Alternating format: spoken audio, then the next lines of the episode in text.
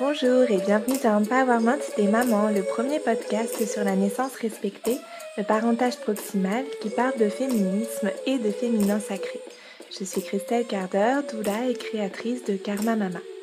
Dans ce podcast, des femmes inspirantes échangent sur leur chemin de maternité et sur leur travail autour des thématiques du maternage proximal, du bien-être et de l'accompagnement des futures et des jeunes mamans. On y partage nos ressources pour plus de sororité et plus d'empowerment entre les mamans.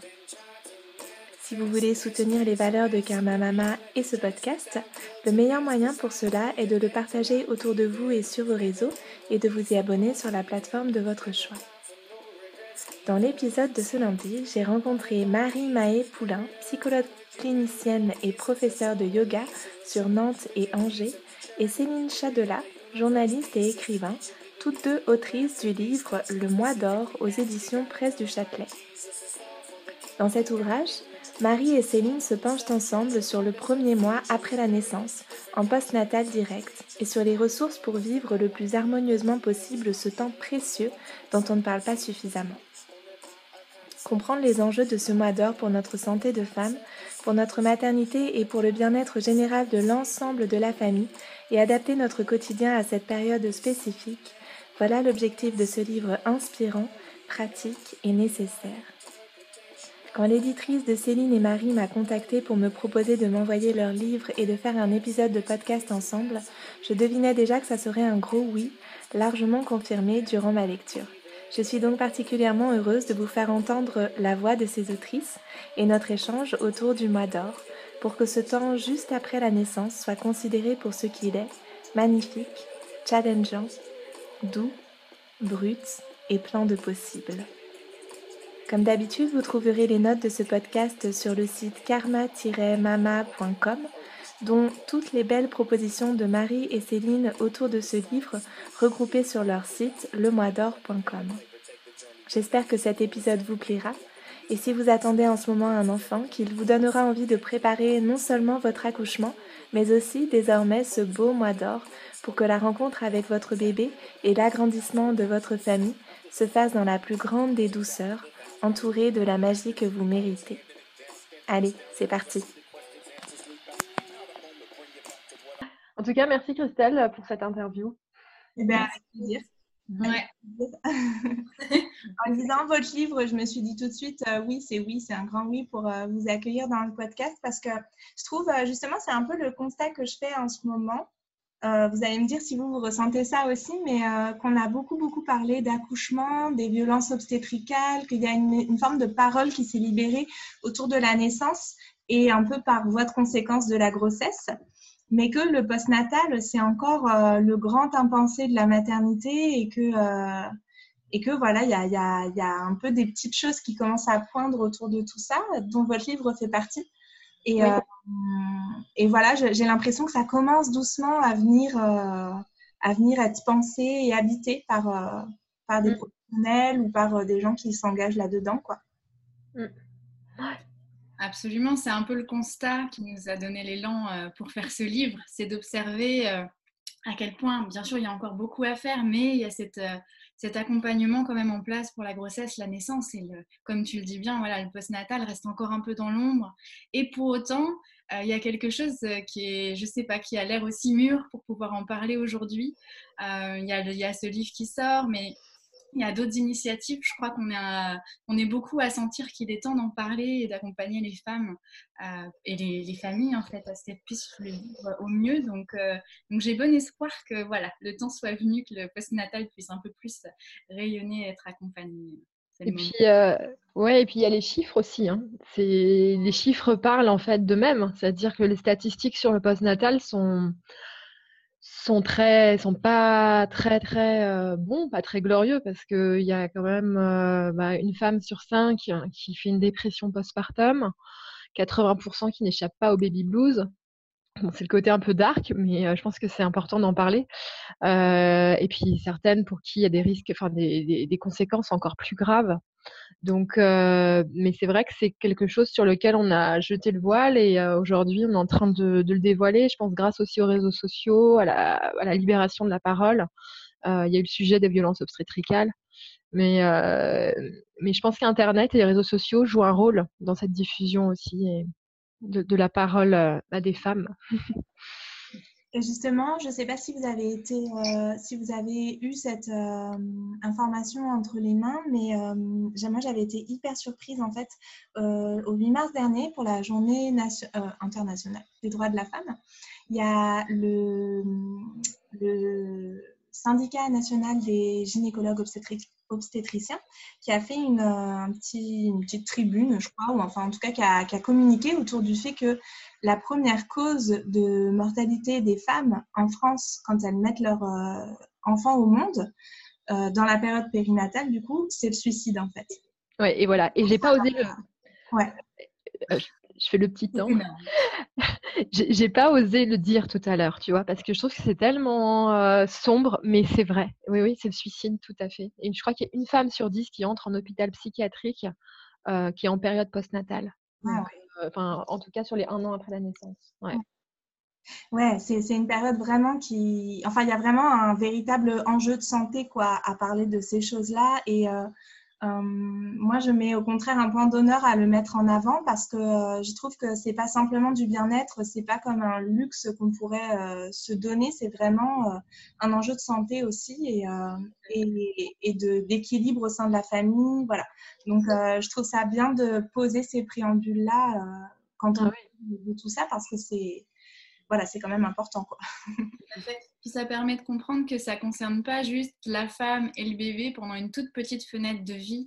Et comme tu dis, ça me parle aussi, c'est un enjeu de santé sur le long terme, c'est notre santé de femme, euh, de, maman, c'est aussi la santé de la famille, euh, puis la santé et l'équilibre aussi du petit bébé, parce que c'est toute l'atmosphère dans laquelle il va, il va grandir, faire ses premiers pas. Et je pense que c'est ça aussi qu'on a envie de faire passer. Euh, notamment des fois euh, en discutant avec des gens autour de moi, il y, a, des personnes qui des fois sont très intéressées sur le sujet, mais après peuvent signifier oui, mais finalement je ne suis pas concernée parce que peut-être euh, j'ai déjà eu mes enfants, ils sont grands, euh, ou alors je, n'ai pas d'enfants. Voilà, mais en fait je trouve qu'on est tous vraiment concernés par ce sujet-là, justement parce que c'est un sujet de santé, d'équilibre à long terme pour les femmes et du coup forcément bah, pour bah, pour la société, parce mm. que c'est quand même la moitié de la société. Donc je trouve que c'est important de... Tout à fait. et, et, voir cette phase de vie tellement concentrée, ces 30-40 jours, et en même temps qui ont un impact euh, et une influence sur, sur tellement plus vaste. Est-ce que vous voulez euh, expliquer peut-être pour les auditrices, poser un petit peu déjà les, et les auditeurs, parce qu'on a quelques auditeurs, euh, expliquer déjà peut-être euh, brièvement ce que recouvre le mois d'or? D'où vient cette appellation? Qu'est-ce que c'est exactement? Marie a commencé à parler des 40-60 premiers jours. est-ce que, est-ce que l'une d'entre vous peut voilà, expliquer peut-être ce que c'est en fait? Marie, tu veux Alors, ce, mois d'or, c'est euh, un, terme qui est, euh, qui est issu de la tradition euh, médecine chinoise. Alors, bien sûr, qui n'est pas prononcé de telle manière en chinois, mais c'est la traduction, en tout cas, de ce que la médecine traditionnelle chinoise donne au nom des 30 à 40 jours, justement, après l'accouchement, qui peut aussi s'appeler la période postnatale, postpartum. Ce qu'on a trouvé intéressant, notamment dans ce, dans ce terme, c'est que euh, il n'est pas, euh, enfin, c'est ce que nomme d'ailleurs Ingrid Bayo, hein, qui est aussi l'auteur du quatrième trimestre de grossesse, c'est qu'en fait, euh, nous, en Occident, on n'a pas de nom pour définir cette période-là. On parle de post-natal, de post-partum, d'après-accouchement, et que finalement, il n'y a pas de nom. Et que souvent, quand il n'y a pas un nom à une période, eh ben, c'est pas nommé, donc ça, veut, ça montre bien à quel point c'est pas possible d'en parler, que du coup, il y a des tabous, des non-dits. Donc, euh, elle, elle utilise le terme de dégestation. Euh, voilà, c'est, euh, ça fait partie du, vocabulaire qu'elle propose. Nous, euh, ça, nous a, ça nous a parlé comme inspirant cette phase du mois d'or qui amène aussi toute la dynamique de potentiel, à quel point ça peut, c'est effectivement délicat, ça peut être complexe ou difficile, mais ça peut aussi être quelque chose de rayonnant. Donc, c'est voilà, cette fenêtre des 30 à 40 jours où la femme récupère, euh, où le corps se remet. C'est aussi le temps, 40 jours, que, que met un petit peu le, corps de la femme, le bassin, et notamment l'utérus, à retrouver euh, globalement sa, sa, forme un petit peu initiale, où la femme prend le temps aussi d'atterrir du voyage de la naissance, et où de son côté, le bébé se, se, construit un petit peu plus son une, une, unité pardon, propre, voilà, suite à cette, à cette diffusion du du corps de la mère. Donc c'est vraiment une, parenthèse euh, où, tout est un petit peu ouvert, euh, autant physiquement qu'énergétiquement qu'émotionnellement. Euh, et, et, donc vraiment, il y a un accompagnement bien spécifique à, proposer pendant cette période-là. Voilà, ce serait ma, ma, vision, ma définition du mois d'or. Super, merci. Céline, tu veux en ajouter quelques mots? Bah, c'est ça, c'est 40 jours. Euh, les 40 jours, c'est un temps de transition aussi. En fait, ce 40, c'est pas un, un, chiffre anodin. C'est euh, une symbolique euh, très forte puisque c'est euh, le temps de la régénération, régénération pardon. C'est le temps de la transition pour accéder à un nouvel état. Et on retrouve ce chiffre 40 dans de nombreuses cultures, dans de nombreux mythes. Euh, dans de nombreuses religions aussi. Euh, c'est un temps vraiment où voilà, il y, a une transformation qui s'opère. Et donc notre livre en fait explique cette transformation, la manière dont on euh, eh bien finalement on se, on se recroqueville un peu sur soi-même pour pouvoir éclore et s'ouvrir au terme, au terme de ces 40 jours, de ce mois d'or. Mmh, c'est une belle image. Ça m'évoque un papillon voilà, qui se fait son petit cocon et puis qui va, au terme du mois d'or, euh, sortir à euh, éclore à la maternité un peu. C'est ça, exactement. Il faut du temps, c'est important. C'est important de se laisser le temps. Mm. Comment vous vous êtes rencontrés et comment la, naissance de ce livre, euh, enfin comment le livre a pris forme, quelle est un peu la genèse, qu'est-ce qui vous a donné envie de, de ce format-là déjà peut-être et puis euh, de ce sujet Comment ça s'est passé un peu euh, cette, co-création? Euh, C'est une histoire qui a commencé il y a quelques années, je dirais. En fait, c'est à la base c'est une histoire d'amitié. Céline et moi, on a pu se rencontrer dans différents stages et retraites de yoga et de méditation. voilà, on avait toutes les deux cette, cette quête de l'être qui était présente et voilà, l'amitié est née. Euh, et puis, au fil, enfin, au fil des années, on a eu nos expériences de vie, dont celle de la maternité respective, qui nous a toutes les deux euh, beaucoup euh, apporté. voilà, et je dirais que de mon côté, la, considération du, mois d'or des 40 jours était là depuis toute petite parce que c'est quelque chose que mes, euh, parents eux-mêmes, euh, auxquels mes parents étaient déjà sensibilisés, donc ça fait partie de notre éducation. J'ai l'expérience du mois d'or version bébé.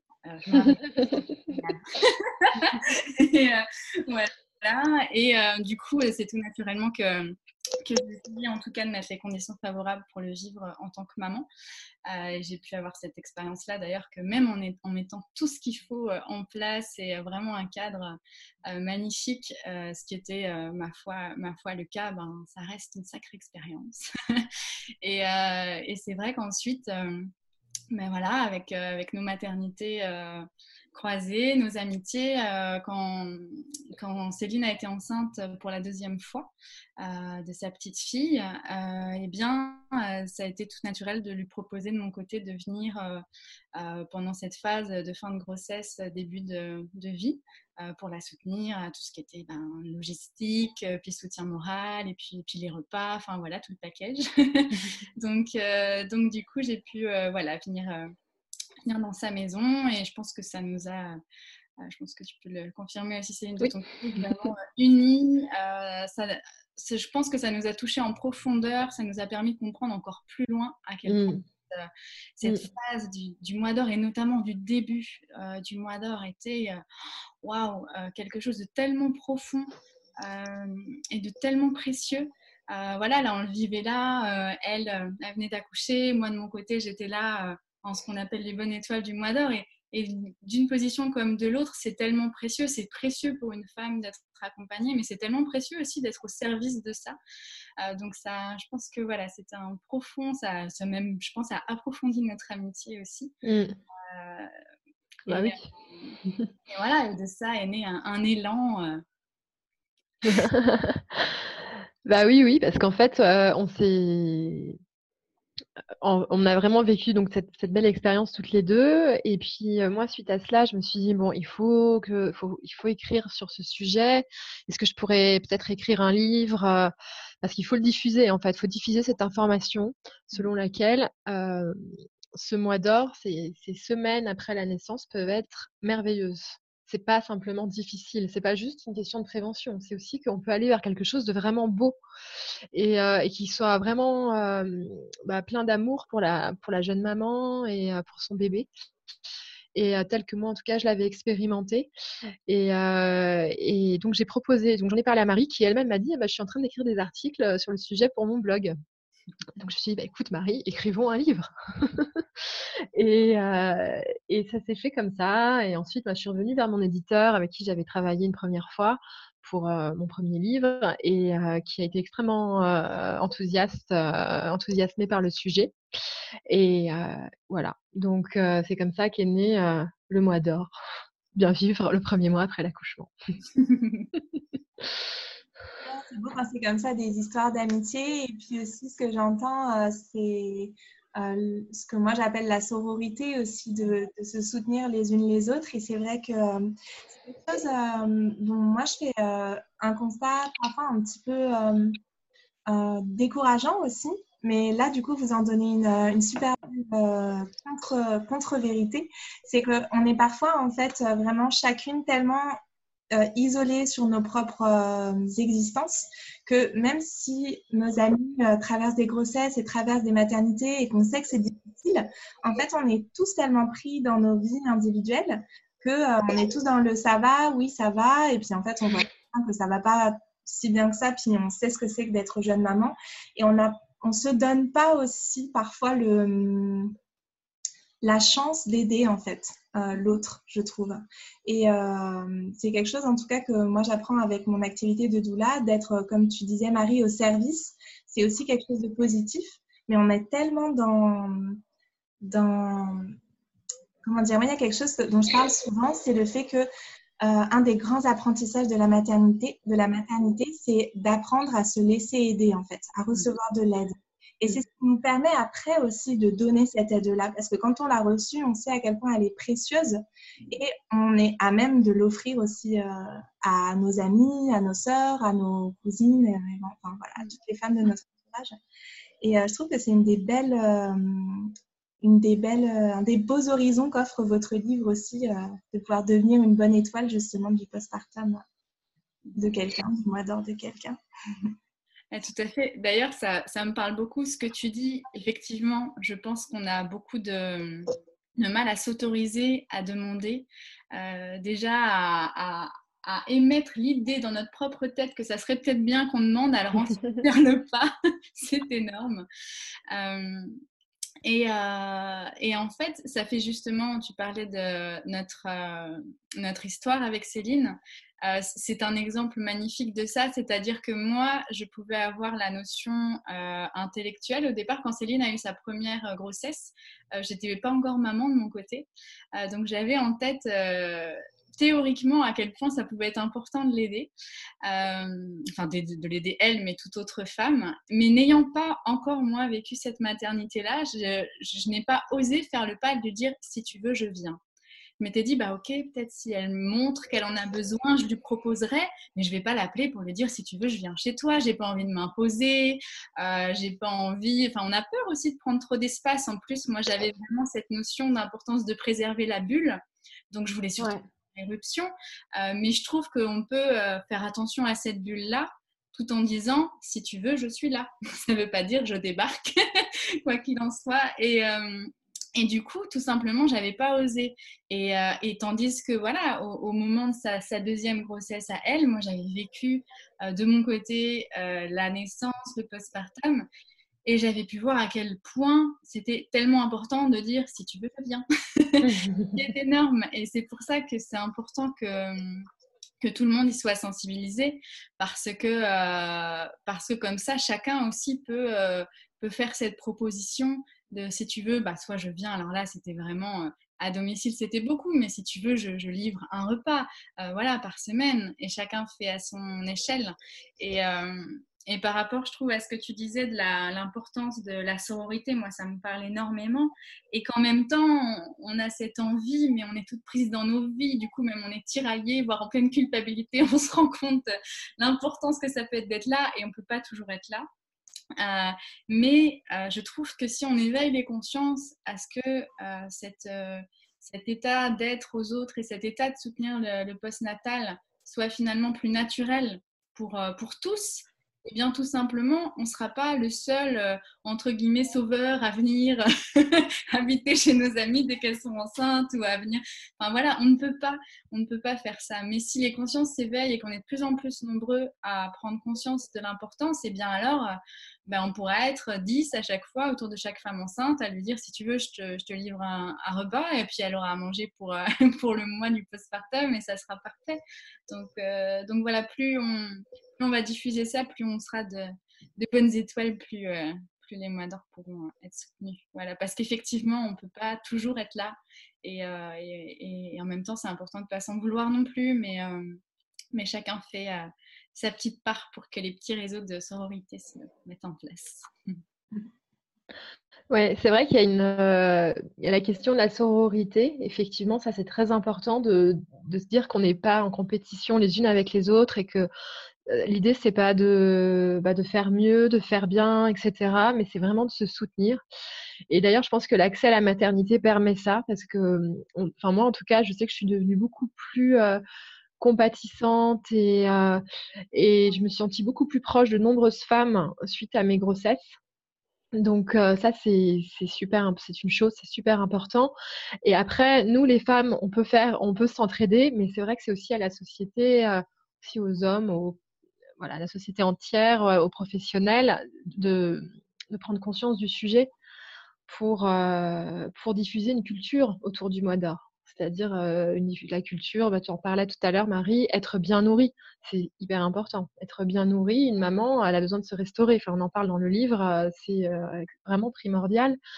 être bien nourrie, être dans un espace qui soit digne, digne, ça veut dire propre, enfin digne d'elle aussi, digne de, sa, de la naissance, de, ce qui sait bien de se produire. Et c'est important qu'elle puisse être dans un bel endroit, que ce soit frais, clair, propre, etc. et ensuite, eh ben, il y a tout le côté aussi physiologique, donc tous les réflexes à, intégrer pour la santé des organes, parce que la médecine chinoise en parle, hein, de l'importance bah, de la fragilité, en fait, de la vulnérabilité de la jeune maman pendant le premier mois. Euh, sur le plan physique. Donc, euh, il est important qu'elle soit vraiment protégée et que, et quand je dis protégée, c'est positif parce qu'on peut souvent entendre le mot protégée comme euh, si les femmes étaient complètement inaptes et pas du tout. C'est vraiment parce qu'elle vient d'accomplir un exploit et qu'il faut en prendre soin. Voilà. Donc, il y a l'exemple, c'est comme quelqu'un qui vient d'accomplir un exploit sportif, comme un grand tennisman, par exemple, je sais pas, Federer. Bah, je pense que après son match, lorsqu'il rentre chez lui ou dans sa chambre d'hôtel, je ne pense pas qu'il cuisine par lui-même. Je ne pense pas qu'on lui qu'il fasse, il soit obligé de sortir une casserole, de mettre de l'eau et de commencer à et de faire des pâtes. Non, il y a, je pense qu'il y a des personnes autour de lui qui lui préparent à la fois de bons plats, des plats qui soient nutritifs, savoureux, chauds et pour que pour qu'ils puissent se remettre. Et, et la, les jeunes mamans, c'est exactement la même chose. Mmh. Voilà. Ça me, fait sourire ton exemple parce que quand je parle de la, de la gestion de la douleur, je fais des ateliers pour les mamans sur Avignon et notamment sur la gestion de la douleur.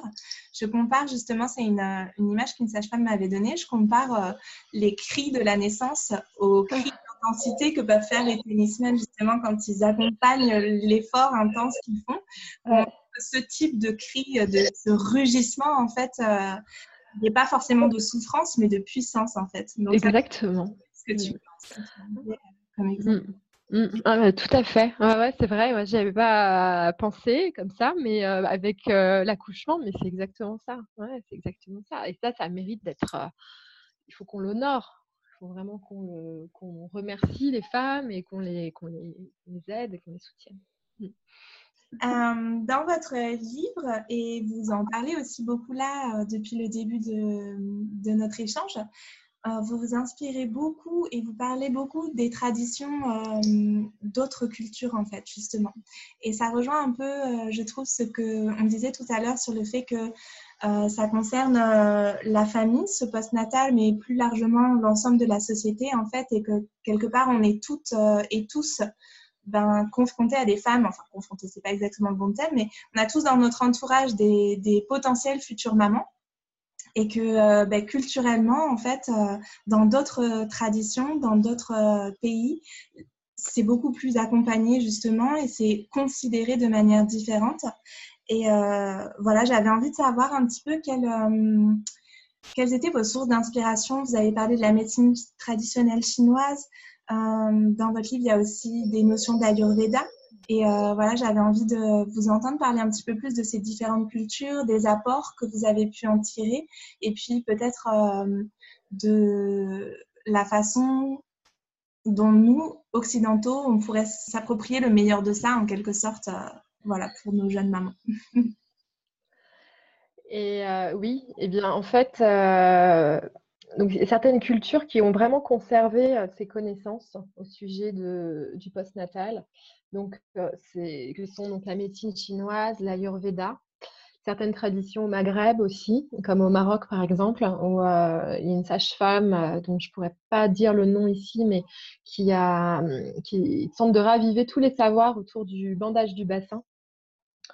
Ensuite, et puis également le Mexique. Et en fait, ce sont ces cultures-là qui nous ont le plus inspirés pour écrire, parce qu'en fait, on retrouve des grandes lignes, de grandes lignes à travers ces différentes cultures, tant sur le plan physiologique que sur le plan alimentaire. Donc, sur le plan physiologique, on retrouve beaucoup le bandage du bassin. Donc, on le retrouve au Maroc, au Mexique avec le rebozo, en Chine également au Japon aussi. Donc, euh, je ne sais pas si tu veux que je l'explique ici euh, ce qu'est le bandage du bassin, mais euh, en fait, c'est vraiment une, belle, c'est une belle pratique pour pour remettre en place le corps, disons, de la maman qui est complètement ouvert, déplacé, etc. Et c'est juste après l'accouchement, on va prendre un long tissu qu'on va, dont on va entourer la taille en fait de la maman et sur lequel et qu'on va tirer très très fort des deux côtés. Et euh, ça permet en fait de réajuster la taille et de permettre euh, bah, à la maman de se sentir enveloppée. Donc c'est à la fois des conséquences physiologiques dont on parle dans le livre, mais aussi des conséquences psychiques parce que la jeune maman se sent euh, contenu. Et c'est très important parce qu'après l'accouchement, on peut se sentir vide. Enfin, souvent, beaucoup de femmes relatent cette sensation de vide. Et c'est vrai qu'il faut s'habituer, il faut se réacclimater à ce bébé qui n'est plus là donc euh, qui n'est plus dans le ventre. Donc il y a le bandage du bassin et puis euh, l'alimentation. Donc euh, l'alimentation, toutes les cultures sont, unanimes, c'est vraiment la chaleur, il faut manger chaud. Donc manger chaud et puis manger, manger cuit, chaud et si possible bouilli. Donc pour préserver l'intestin, l'estomac de la jeune maman. Donc, euh, pour moi, ce seraient les deux grandes lignes. Et puis ensuite, la préserver de tout ce qui peut être négatif. Donc, euh, de faire en sorte qu'elle soit entourée d'une aura de, de, positif, de soins, de, de gentil, de paroles attentionnées euh, et, et, bienveillantes. Marie, tu veux ajouter quelque chose? Merci pour cette, pour cette belle précision. Ben, une des choses qu'on retrouve également, c'est le repos. le repos, il y a plusieurs euh, cultures comme ça qui, justement, pour permettre ce repos, euh, parlent notamment de l'importance de l'horizontalité, donc du fait de pouvoir euh, être allongé, tout simplement parce que quand il y a l'horizontalité, il n'y a pas la gravité qui invite un petit peu les organes à, pousser sur le, le, périnée, mais il y a le temps que justement toute notre base musculaire puisse se remettre. Donc ça, c'est vraiment quelque chose de, sur lequel ces cultures-là insistent beaucoup et qui n'est pas du tout dans les nôtres.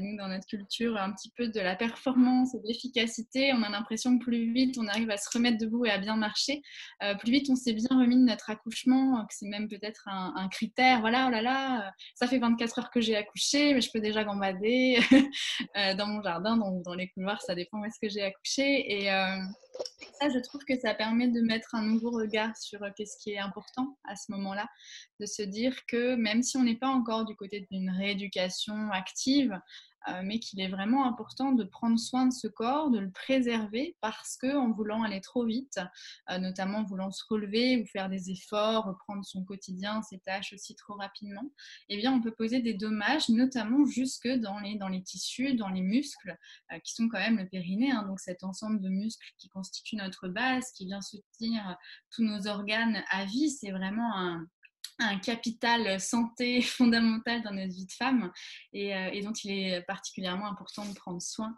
euh, dans, cette période-là de vie. Euh, et puis c'est vrai que cette pratique du bandage dont tu parlais, Céline, nous a tenu à cœur d'en parler un peu plus précisément dans le livre. D'ailleurs, il y a Bernadette de Gasquet qui nous a offert de faire la préface du livre, qui a également écrit trois feuillets sur cette partie spécifique euh, au sein du livre et nous a même offert de, euh, en fait, avec le livre, on a, on a créé des bonus, euh, une plateforme en fait où il y a le lien dans le livre avec des, des bonus podcasts et vidéos. Et pour nous, c'était vraiment important qu'on voit ce bandage du bassin parce que c'est vrai que des fois, quand on le voit sur papier, on a l'impression que c'est un petit peu, waouh, un petit peu du charabia où on a peur de mal faire. Et, et en voyant en fait en vidéo, à la fois, ça permet d'être très précis et très simple c'est-à-dire que euh, c'est une pratique qui est à la fois accessible à tous. Euh, tout le monde peut apprendre à faire le bandage du bassin, les papas, enfin voilà, les conjoints, euh, quand on est amis ou doula, enfin voilà, on peut tous connaître un petit peu ce savoir-faire-là. Et en même temps, c'est important d'être très précis parce que ben, justement, ce corps, il a besoin d'être effectivement remis en place, mais bien remis en place. Donc c'est vrai que rien que le fait de le voir en vidéo, on montre bien que c'est au niveau vraiment de la, du bassin lui-même, donc de cette articulation euh, euh, de la hanche. On voit bien l'endroit où la hanche se plie. Euh, donc, c'est des marqueurs tout simples, mais qui montrent où, où pratiquer ce bandage-là les premiers jours et qui sont, qui sont très précieux justement pour que chacun puisse l'approprier. Donc, c'est voilà, notamment une, un des outils qu'on a à disposition dans le livre et que, qui est à faire bah, dès la table d'accouchement, mais aussi si possible, dans l'idéal de l'idéal du mois on peut même le faire euh, tous les jours, euh, les 21 premiers jours, c'est ça qui est proposé dans ces pratiques. Donc c'est vrai que voilà, nous, il y a plein de soit d'outils, soit de, de, façons de, vivre cette période-là.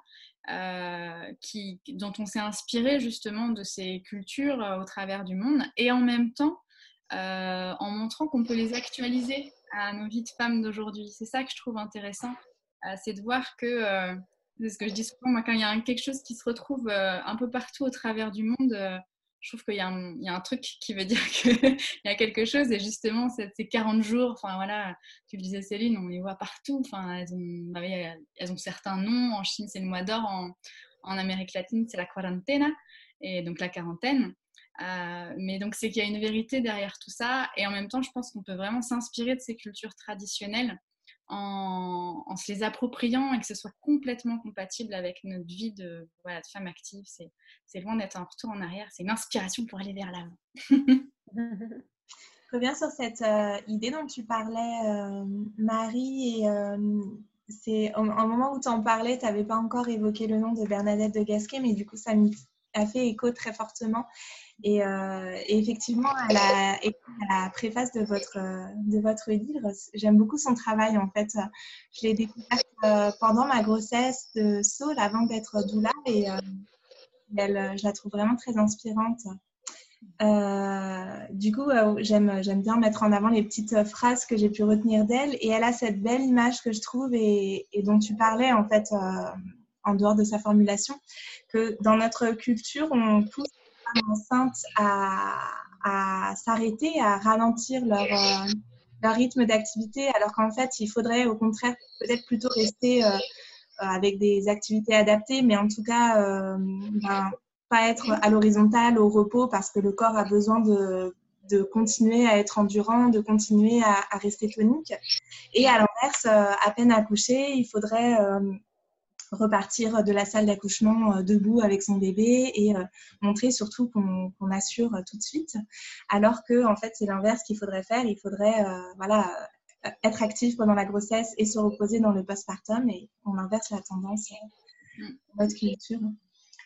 Bah, d'ailleurs, même dans les images qu'on peut voir, euh, on parle de la grossesse, mais il y a vraiment aussi la naissance. je trouve que voilà, on en parle de plus en plus sur l'importance de peut-être euh, passer de l'horizontale à la verticalisation un petit peu de la naissance. L'importance, si on peut être voilà, au maximum, bah, tout simplement, pareil, inviter le processus de la gravité euh, en se redressant aussi un petit peu en tant que femme et en reconnectant avec notre notre propre énergie. Et c'est vrai que voilà, aujourd'hui, on est un petit peu encore la naissance allongée et le post-natal debout. Et euh, voilà, c'est vraiment ça, ça me parle beaucoup ce que tu dis. Là, c'est peut-être un peu, voilà, peut-être se verticaliser un peu plus pour la naissance et, ensuite euh, profiter de ce mois d'or pour, euh, retrouver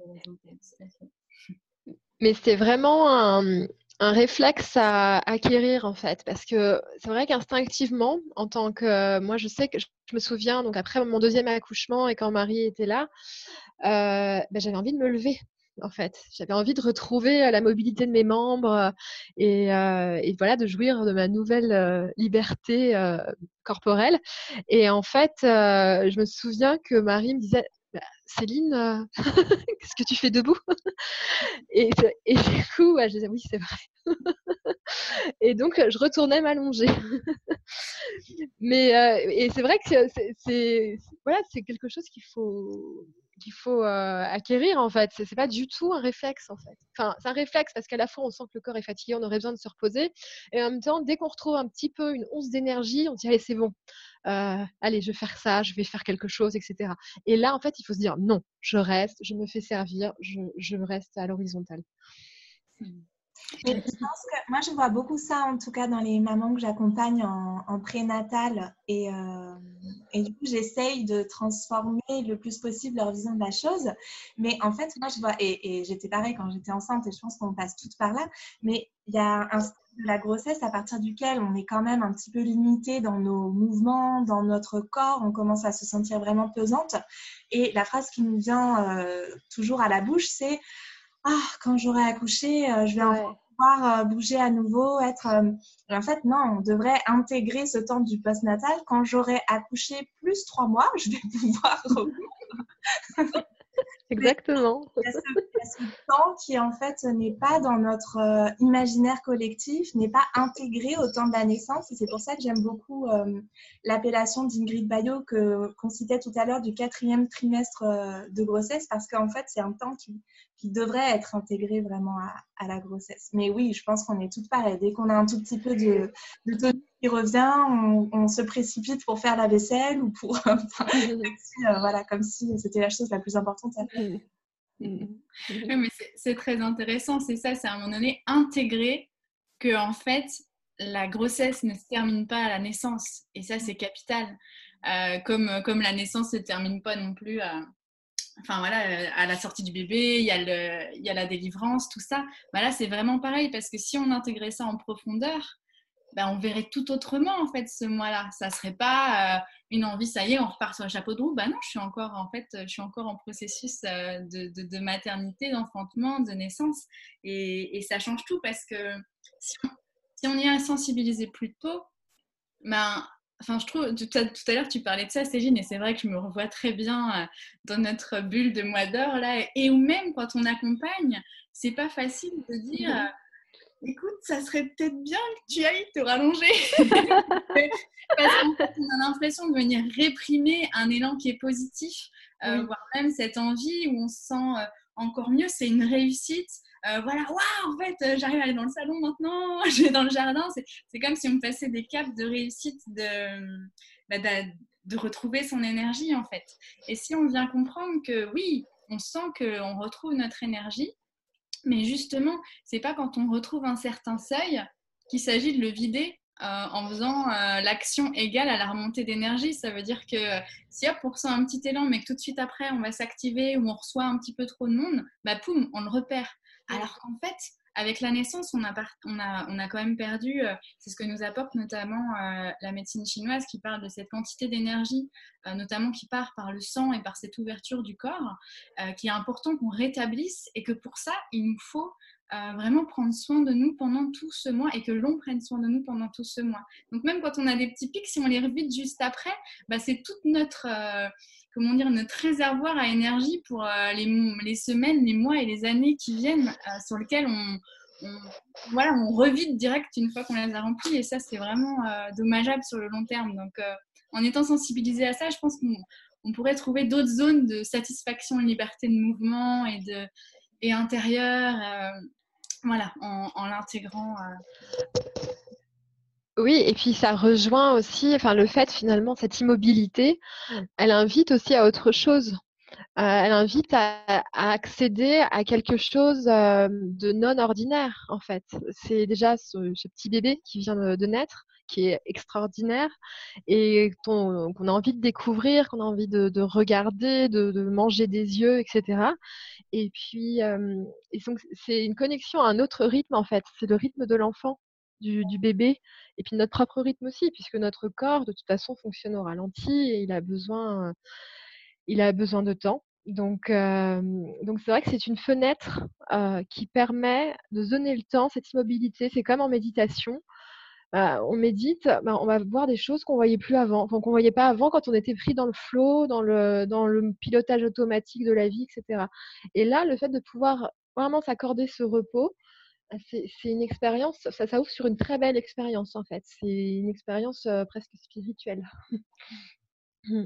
Moi, je me souviens que j'étais sur mon lit et j'avais la fenêtre juste en face et donc Elsa, ma petite fille, à côté de moi et je voyais passer donc le ciel était bleu, mais vraiment d'un bleu euh, immaculé, c'était magnifique. Donc l'état déjà dans lequel j'étais de de, sensibilité m'ouvrait à cette, euh, cette, euh, à cette beauté, à, voir des choses que j'aurais pas vues habituellement. Et je voyais passer un avion à travers ma fenêtre. Et c'était juste, bah, c'était magnifique. Et je m'en souviens toujours. Donc ça veut dire que c'était une belle expérience de contemplation. oui, c'est intéressant. Je pense qu'il y, y, a ce potentiel. Enfin, on sent d'ailleurs un peu des fois qu'on peut être dans cet état second euh, de la prénaissance. Mais des fois, finalement, si on veut être euh, active, retrouver tout de suite notre vie sociale, des fois, on considère cet état second comme négatif. Euh, on perd un peu la mémoire, on n'arrive plus à être concentré, à suivre une conversation. Enfin, et en fait, dans cet état, il y a vraiment une richesse. Enfin voilà, tu parlais, il y a quelque chose de méditatif. Ça, peut nous ouvrir à la, à la puissance de la contemplation, de l'instant présent et à cette connexion aussi où, euh, oui, on vit au rythme du bébé, mais même c'est comme si on venait euh, raccorder un petit peu les ondes de, je sais pas, de vibration, un petit peu les ondes vibratoires avec ce petit bébé qui est là et qui lui vient découvrir. Enfin, je veux dire, pour lui, à chaque seconde, il peut s'émerveiller de découvrir une nouvelle couleur, même si c'est encore un peu flou euh, euh, pour lui, une nouvelle forme. Chaque son est une découverte.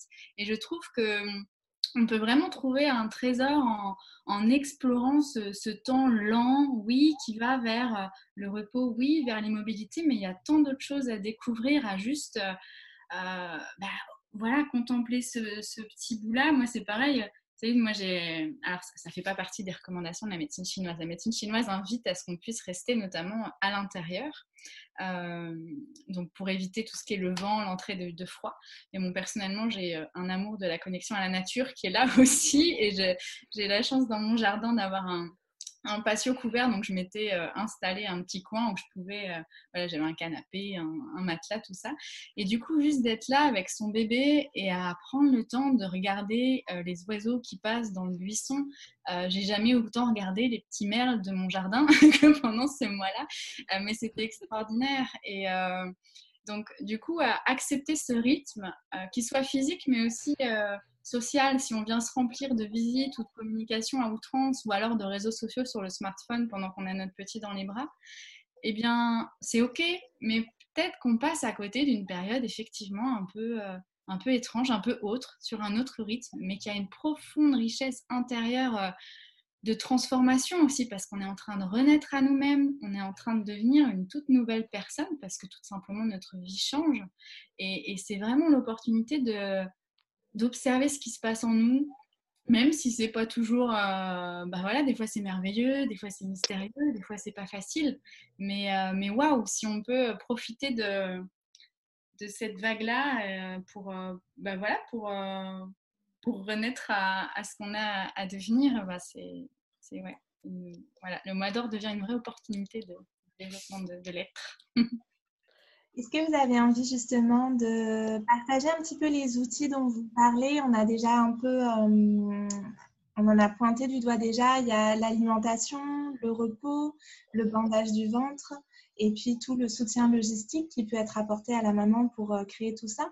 J'avais envie de vous entendre parler de l'aspect plus préparation à ce mois d'or, justement. C'est tout le sujet de votre livre, en fait, le fondement de, votre livre, de dire, et je trouve ça tellement précieux que euh, j'ai envie de le pointer euh, là encore, de dire que euh, toutes ces choses-là, ça se met pas en place le jour J quand bébé est là. Il y a un temps de préparation, il y a de mettre en place avec son compagnon aussi, ou voilà, en tout cas, une, personne qui sera là peut-être pour faire l'intendance du mois d'or ou en tout cas accompagner tout ça.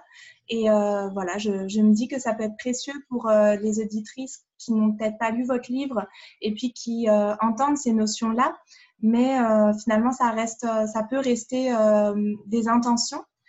Et concrètement, quel peut être le plan en fait? Et c'est mm-hmm. votre livre, donc concrètement, lisez le livre, mais si déjà vous pouvez donner des petits éléments concrets, euh, je pense que ça peut aider. On en a déjà donné quelques-uns, mais par exemple autour de l'alimentation, si vous avez des petites euh, astuces à mettre en place, voilà, des petites choses à, dire comme ça. Oui. Alors sur l'alimentation, il y a quelque chose de très important et moi qui me, enfin vraiment qui est euh, fondamental, c'est l'importance de ne pas être anémié après la naissance parce qu'en fait, euh, pendant la grossesse et le bébé, euh, surtout pendant les derniers mois, prend énormément euh, des, des, nutriments, des vitamines qu'ingère la maman. Et ensuite, pendant l'accouchement, on perd énormément, beaucoup de sang. Euh, donc, il y a quand même un risque d'anémie fort. Et euh, moi, ce que je conseille vraiment, c'est de se supplémenter. Donc, on donne, euh, on donne dans le livre les marques, la manière de faire, parce qu'on ne peut pas se supplémenter non plus n'importe comment. de prendre du fer doux, pas forcément. Donc nous, on n'est pas, enfin, on, on, préfère éviter le fer pharmaceutique. Donc du fer doux à combiner avec par exemple de la vitamine C. Par contre, moi, je déconseille de la prendre en même temps. Il faut mieux la prendre avec quelques heures de décalage parce qu'il peut sinon y avoir des effets euh, négatifs. Euh, donc, il vaut mieux les prendre à, voilà, quelques heures de décalage et également prendre des vitamines comme du magnésium, de la vitamine B6, B9, B12 pour s'assurer de synthétiser euh, vraiment le fer. pour moi, ça c'est super important parce que après l'accouchement, quand on est trop anémié, on peut mettre des semaines, des mois à se remettre c'est vraiment difficile parce que pour, euh, euh, recréer le stock euh, bah, le stock de fer dans le corps, c'est long, ça prend du temps. Donc si dès le début de la grossesse, on peut se supplémenter, et pourquoi moi je, conseille le la complémentation, bah, c'est parce que euh, c'est vraiment ce qui nous assure euh, un taux de fer euh, garanti. Moi, je l'ai testé pendant ma deuxième grossesse parce que je suis, j'ai tendance à être anémiée et je l'ai été beaucoup pendant ma première grossesse. Et après l'accouchement, j'en ai vraiment malheureusement récolté des fruits. Ça a été difficile. Et donc pendant la deuxième, dès le début, à trois mois, j'ai commencé vraiment une supplémentation forte sous, les, sur les conseils de mon médecin qui était d'ailleurs spécialisé en médecine chinoise. Et j'ai ensuite fait des analyses. Donc, je l'ai vraiment, euh, j'ai fait des analyses euh, tous les mois pour voir si mon fer augmentait. Et effectivement, en pleine grossesse, alors que mon fer, le taux de fer est censé diminuer, eh ben, mon fer a augmenté. Donc, euh, pour moi, ça, ça fait partie du cœur, du cœur du sujet. Ce dont on parle et que tu soulignes aussi, c'est l'importance d'anticiper. Alors effectivement, il y a ça sur l'alimentation, le fer, parce mais, mais, ça vient un peu partout. C'est-à-dire que moi, à mon sens, on attend des fois d'être en difficulté pour pouvoir s'organiser. Mm. Donc, euh, c'est pour ça qu'on insiste en fait sur l'importance de se préparer et d'organiser son mois d'or en amont. Euh, parce que enceinte même, euh, il y a deux choses. D'une part, on est, je, pense, une majorité à être un petit peu omnibulée par par l'événement ultime, la naissance, qui effectivement est voilà, une expérience, enfin, je veux dire, c'est c'est vraiment très important et, c'est tout, à fait, euh, tout à fait légitime que ça vienne nous, comment dire, bah voilà, concentrer un petit peu notre intérêt comme ça. Mais la naissance, c'est effectivement la fin de la grossesse, sauf si on considère notre nouvelle façon de concevoir la grossesse. Mais c'est un passage, c'est un passage vers autre chose. Donc c'est aussi le début de quelque chose d'autre. Et, euh, et, des fois, on, se dit, bah, je me concentre sur l'accouchement, et puis après, bah, je verrai bien. Euh, bah, si je suis en difficulté, peut-être je pourrais appeler quelqu'un, mais on va voir, on va essayer de faire, euh, de gérer par nous-mêmes, ça se passera bien. Puis si besoin, on fera quelque chose. Ou si besoin, on lira un livre sur, sur le mois d'or, ou si besoin, on, on, fera appel à une doula. Enfin voilà. Alors que euh, quand on vient d'accoucher depuis trois jours, qu'on est fatigué, alors peut-être anémié ou juste ben voilà, que notre bébé a un rythme qui est le sien, euh, et ben c'est, des fois, c'est tout simplement pas le moment où on pense ou alors où on a l'énergie de demander. Euh, parce qu'on peut aussi se retrouver complètement submergé par toutes ces émotions qui là, euh, par tout ce qui se passe dans notre corps et que, et que demander à ce moment-là, c'est pas toujours facile. Et puis parce que les gens euh, ben, ont leur vie, hein, on l'a souligné tout à l'heure, mais pour eux, c'est pas forcément possible de se dire ok, ça y est, boum, on panique, il faut, euh, il faut tout organiser maintenant. Donc c'est vraiment un, un conseil qu'on donne fortement de se dire ok, si je prends un peu plus conscience de qu'est-ce que c'est que cette période postnatale, ça, ça va pas ça, va me donner, on va dire, vraiment les moyens de mettre les choses en place qui seront bénéfiques. Et du coup, en s'en occupant un petit peu avant, d'avoir l'esprit libre ensuite. Euh, parce que j'aurais pas forcément ni la force physique ni la besoin de me charger mentalement avec tout ça. Donc, euh, comment on peut faire? Ben, L'alimentation, on a dit que c'était important. Ben, il y a tout ce qui est euh, remplir ses placards de choses saines, voilà, faire des petits plats en avance qu'on peut mettre en bocaux ou dans le congélateur, parce que on n'imagine pas avant de vivre un post-natal, mais juste couper une courgette et la mettre à cuire et la manger ensuite tout ça à peu près euh, d'affilée, ça peut être compliqué. Mm. Donc, euh, même des fois, juste prédécouper des légumes, si vous n'avez pas le temps de faire des, petits plats, euh, ça sera déjà énorme, ça sera ça de moins à faire.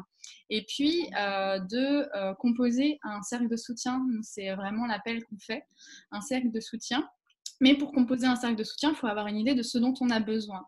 Donc, c'est vraiment une invitation à prendre le temps de se dire, OK, je vais découvrir quels vont être un petit peu les nouveaux défis du postnatal? Par exemple, l'alimentation, ok. Deuxième point, la logistique de la maison peut-être. Euh, faire le ménage, faire les lessives, euh, même aller faire les courses, ça peut être compliqué.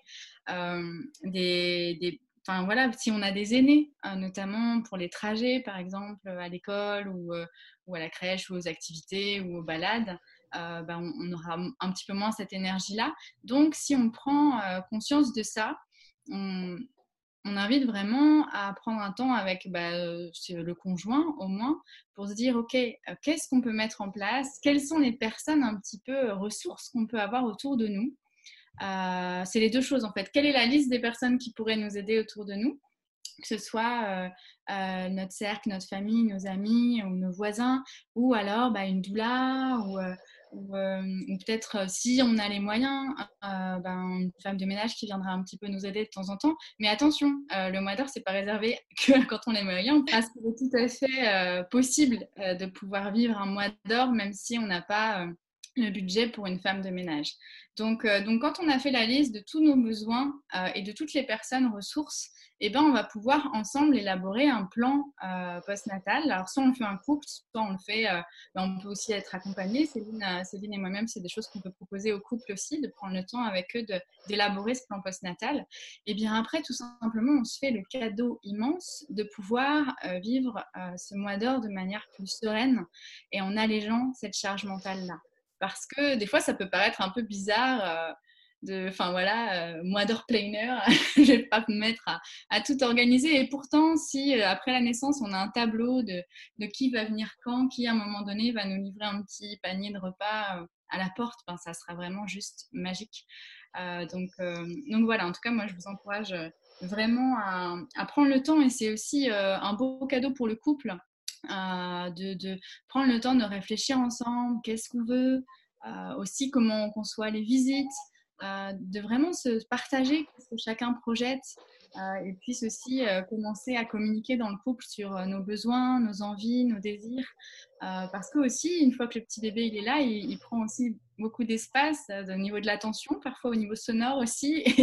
Et, plus on aura fondé un peu la communication ensemble en amont, pourra être, fluide après. Et c'est vraiment ce qu'on peut souhaiter, justement, cette fluidité au moment du mois d'or.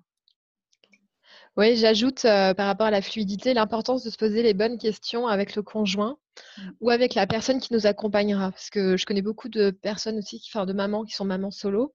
Et euh, il est super important de, pour une maman solo euh, de prendre une personne référente. Ça peut être sa propre mère, une amie, une cousine qui puisse être là au quotidien. Et parce que donc voilà, l'idée c'est aussi de prévenir, prévenir l'isolement et de permettre aux mamans d'être entourées. Donc on parlait donc tu parlais en fait du planning des soutiens, carrément de faire un planning avec chaque semaine une nouvelle personne qui, vient à la maison nous aider. Et mais avant tout, en fait, c'est vrai que bah, c'est la constitution c'est d'abord la cellule familiale qui, qui est bouleversée. Donc c'est de se poser les mêmes les bonnes questions avec son conjoint et, et de tirer ensuite des grandes lignes de, ces conclusions pour mettre en place des choses sur lesquelles bah, on est d'accord et pour qu'on soit vraiment à la même fréquence et qu'on puisse s'ajuster. Donc ça demande quand même beaucoup, beaucoup de communication. Parce que ce que vit la, jeune maman, bah, le, enfin, voilà, le conjoint ne vit pas, il ne sait pas ce que c'est. Donc c'est vraiment important aussi de lui partager tout ce qui va se passer. J'étais très contente que tu parles du cercle de soutien parce que c'est aussi un outil que j'utilise dans les accompagnements que, que, je fais avec les, les, jeunes mamans, les futures mamans et, euh, et les couples. Et euh, j'ai pour habitude de dire à ce moment-là que quand on commence à parler de tout ça, souvent les, les mamans euh, qui sont en couple, elles ont très facilement cette réponse qui, je pense qu'on a toutes eu. Une et le papa pourra le faire. Ça, c'est le papa et en fait, euh, ce que j'essaie de ramener toujours euh, de ramener à la réalité, c'est que euh, en France, le congé de paternité, il est de 11 jours, et qu'au bout de ces 11 jours, le papa, ben, il retournera travailler. Donc déjà, il y aura un certain nombre de choses qu'il pourra plus faire. Et puis ensuite, c'est de faire prendre conscience au couple, pas forcément que aux femmes, mais au couple, que le papa, il pourra pas remplacer tout un village. on a pour habitude pour, élever un enfant, mais c'est de, de, montrer en fait quelles sont les tâches qu'on euh, impute au euh, futur papa euh, au moment de sa paternité. Donc en général, c'est bah, il va faire à manger, il va faire les courses, il va faire les lessives, il va faire le ménage, il va un peu se lever la nuit quand même pour participer, il va donner le bain, il va changer les couches. Donc ça commence déjà à faire un certain nombre de choses. Et puis il va travailler, et puis il va sa compagne dans son allaitement, donc émotionnellement. Et puis, il va peut-être un petit peu aussi devenir papa. Et, là, du coup, en général, quand on tourne les choses comme ça, ben, les gens se disent oui, effectivement, une troisième personne, en fait, une personne qui va soutenir le couple, qui va euh, permettre de, de, décharger en fait le couple, ça va être parce que c'est ce qui va permettre aussi au couple de devenir une famille ou à la famille telle qu'elle existe déjà, bah, de s'agrandir en fait. Et euh, je trouve ça très précieux ce, dont vous parlez et cette notion de cercle de soutien parce que vraiment, a des choses qu'on n'entend pas assez et qui sont pourtant euh, vraiment essentielles. Moi, ce que j'ai pour habitude de recommander aux, aux couples, c'est de faire un petit tableau comme, comme euh, ce dont vous parlez, puis même de mettre sur la, afficher sur le frigo les numéros de téléphone et les, et en général, j'essaie de leur faire trouver au moins trois personnes dans chaque sphère de leur vie, donc familiale, amicale, euh, cercle social et professionnel. Avoir des bons professionnels qui vont nous soutenir dans le post-natal si on a un souci. euh, faut pas attendre d'avoir un vrai souci euh, je pense notamment à l'allaitement, euh, d'avoir un vrai souci d'allaitement pour avoir, pour faire les recherches, de trouver la bonne consultante en lactation qui va avoir du temps pour nous, etc. Plus on aura fait ce travail-là en amont, mieux ce sera pour, euh, pour ben, voilà, appeler tout de suite dès qu'on a une petite douleur ou un petit truc qui va pas que ce soit auprès d'un thérapeute ou sa consultante en lactation, sa doula, sa sage-femme, etc., etc.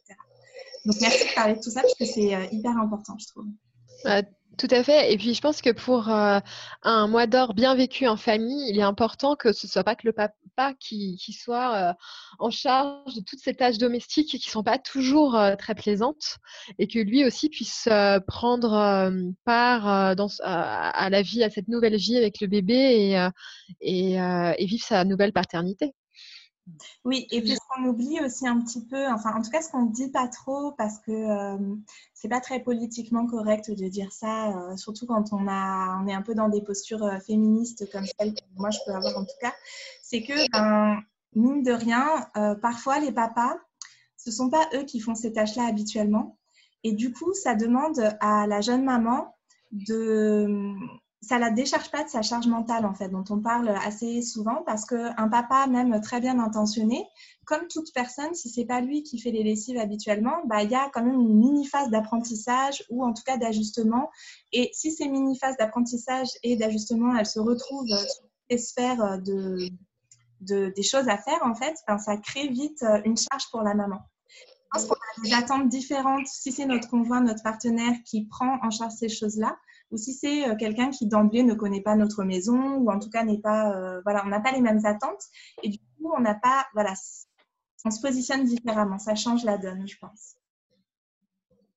Oui, ça fait. l'image euh, de, une femme qui vient d'accoucher euh, dans son lit et qui finalement euh, doit donner des indications en limite en crayon de sa chambre où est rangée telle chose, euh, où est la serpillière, combien de temps faut faire cuire tel aliment? Et, dans ces cas-là, on n'est pas au vrai repos. On est et, l'homme lui-même est débordé. Pas ce qui, pas ce dont il est question. Moi, ce que j'aime beaucoup aussi à, dire, c'est que, enfin voilà, tu, l'as aussi euh, souligné, mais c'est que on est, euh, on est deux à devenir parents, on est en train de créer une famille, et, euh, et quand on court partout à gérer toutes les, toutes les charges domestiques, et ben juste, il n'y a pas forcément le temps et l'espace pour devenir papa, et aussi pour l'espace dans le couple. Je pense que avoir des vrais temps dans la journée où on peut se poser tous les deux assis, allongés avec son bébé et s'émerveiller ensemble, ça fonde aussi le ciment de cette nouvelle famille.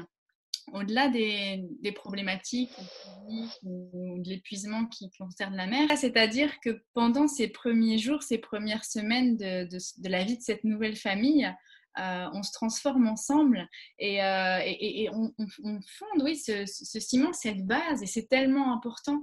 Euh, on est dans une société aujourd'hui où, bah, des fois, dans les relations et même au niveau des couples, eh ben, on ne prend pas suffisamment le temps de, fonder, en fait, la, vraiment le, bah, c'est ça les fondations de la relation. Et à ce moment-là, il y a tout qui se transforme, il y a tout le monde qui est chamboulé, il y a tout le monde qui repart un petit peu de zéro. Et c'est tellement important de, créer cette unité en fait. On crée la cellule familiale à ce moment-là.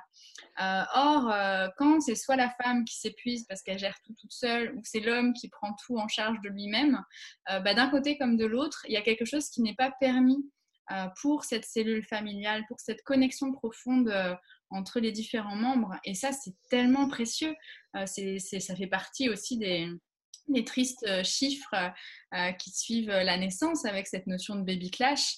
Euh, qui est la séparation du couple euh, pendant l'année qui suit la naissance, qui est, euh, qui est quand même, je pense, l'inverse de ce que l'on souhaite quand il y a un petit bébé qui vient au monde, mais qui est aussi parlant sur l'aspect vraiment capital de, de, prendre soin du couple aussi à ce moment-là, qui n'est pas un couple forcément tel qu'il était avant, euh, voilà, c'est pas forcément. Euh, après, chaque, couple le vit à sa manière, euh, à, sa façon de communiquer, sa tendresse, sa sexualité revient à son rythme. Mais le fait est que c'est intéressant aussi, une petite parenthèse, de, prendre le temps de cette relation de couple et de famille sans pour autant attendre que le couple redevienne celui qu'il était avant très rapidement. Au contraire, c'est juste savourer ensemble cette parenthèse. Euh, et, je pense que c'est une bonne base pour qu'on puisse euh, mieux se comprendre. Voilà, donc une invitation effectivement au cercle. Euh, et voilà, parce que notamment, moi, je vois, j'ai, je pense à, des personnes autour de moi qui, pouvaient avoir cette intention que finalement ce soit le papa qui prenne leur lait, parce qu'aussi cette envie d'être dans la bulle, hein, c'est ce qu'on encourage aussi, nous, il suffit pas que le cercle fasse que on puisse pas vivre cette bulle, ce cocon un petit peu.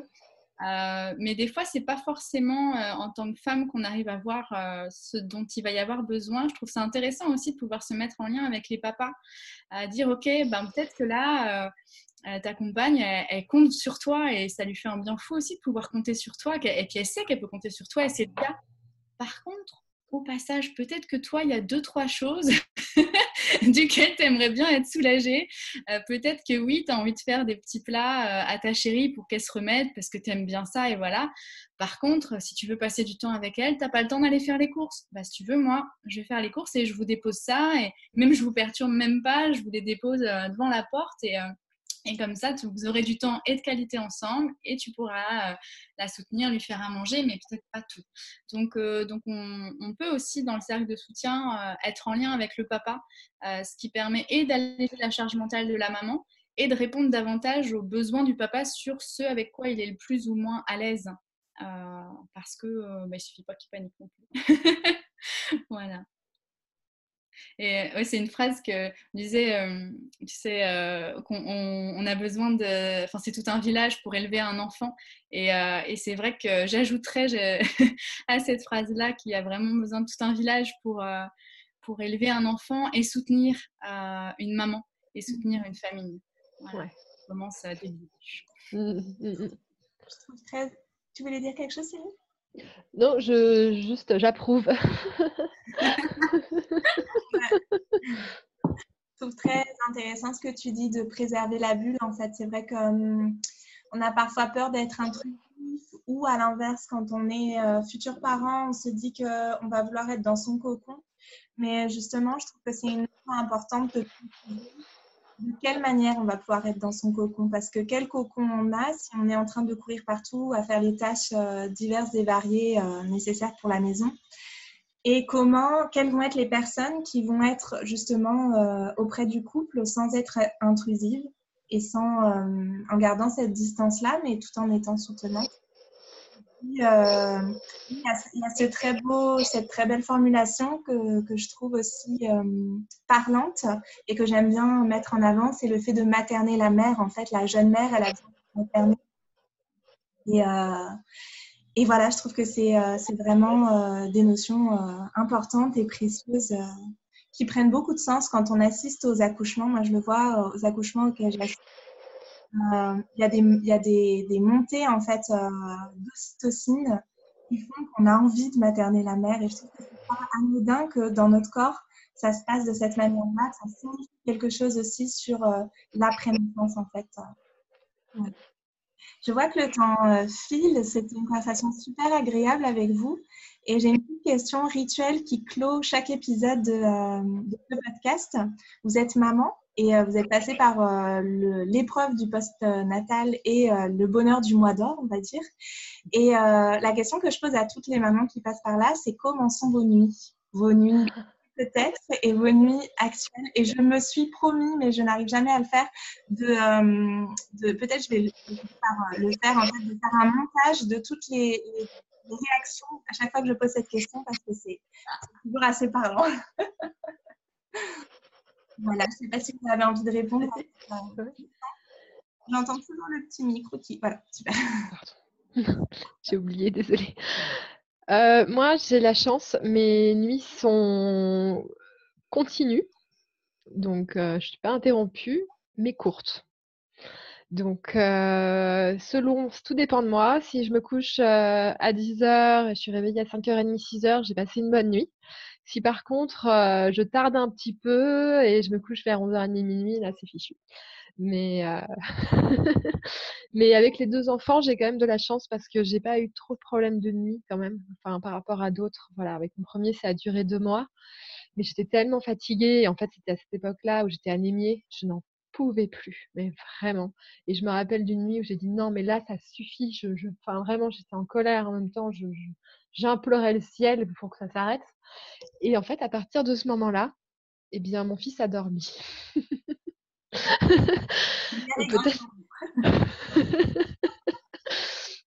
voilà, donc il m'a peut-être entendu. Et puis après, euh, Elsa, Elsa, elle a fait ses nuits qu'à six mois.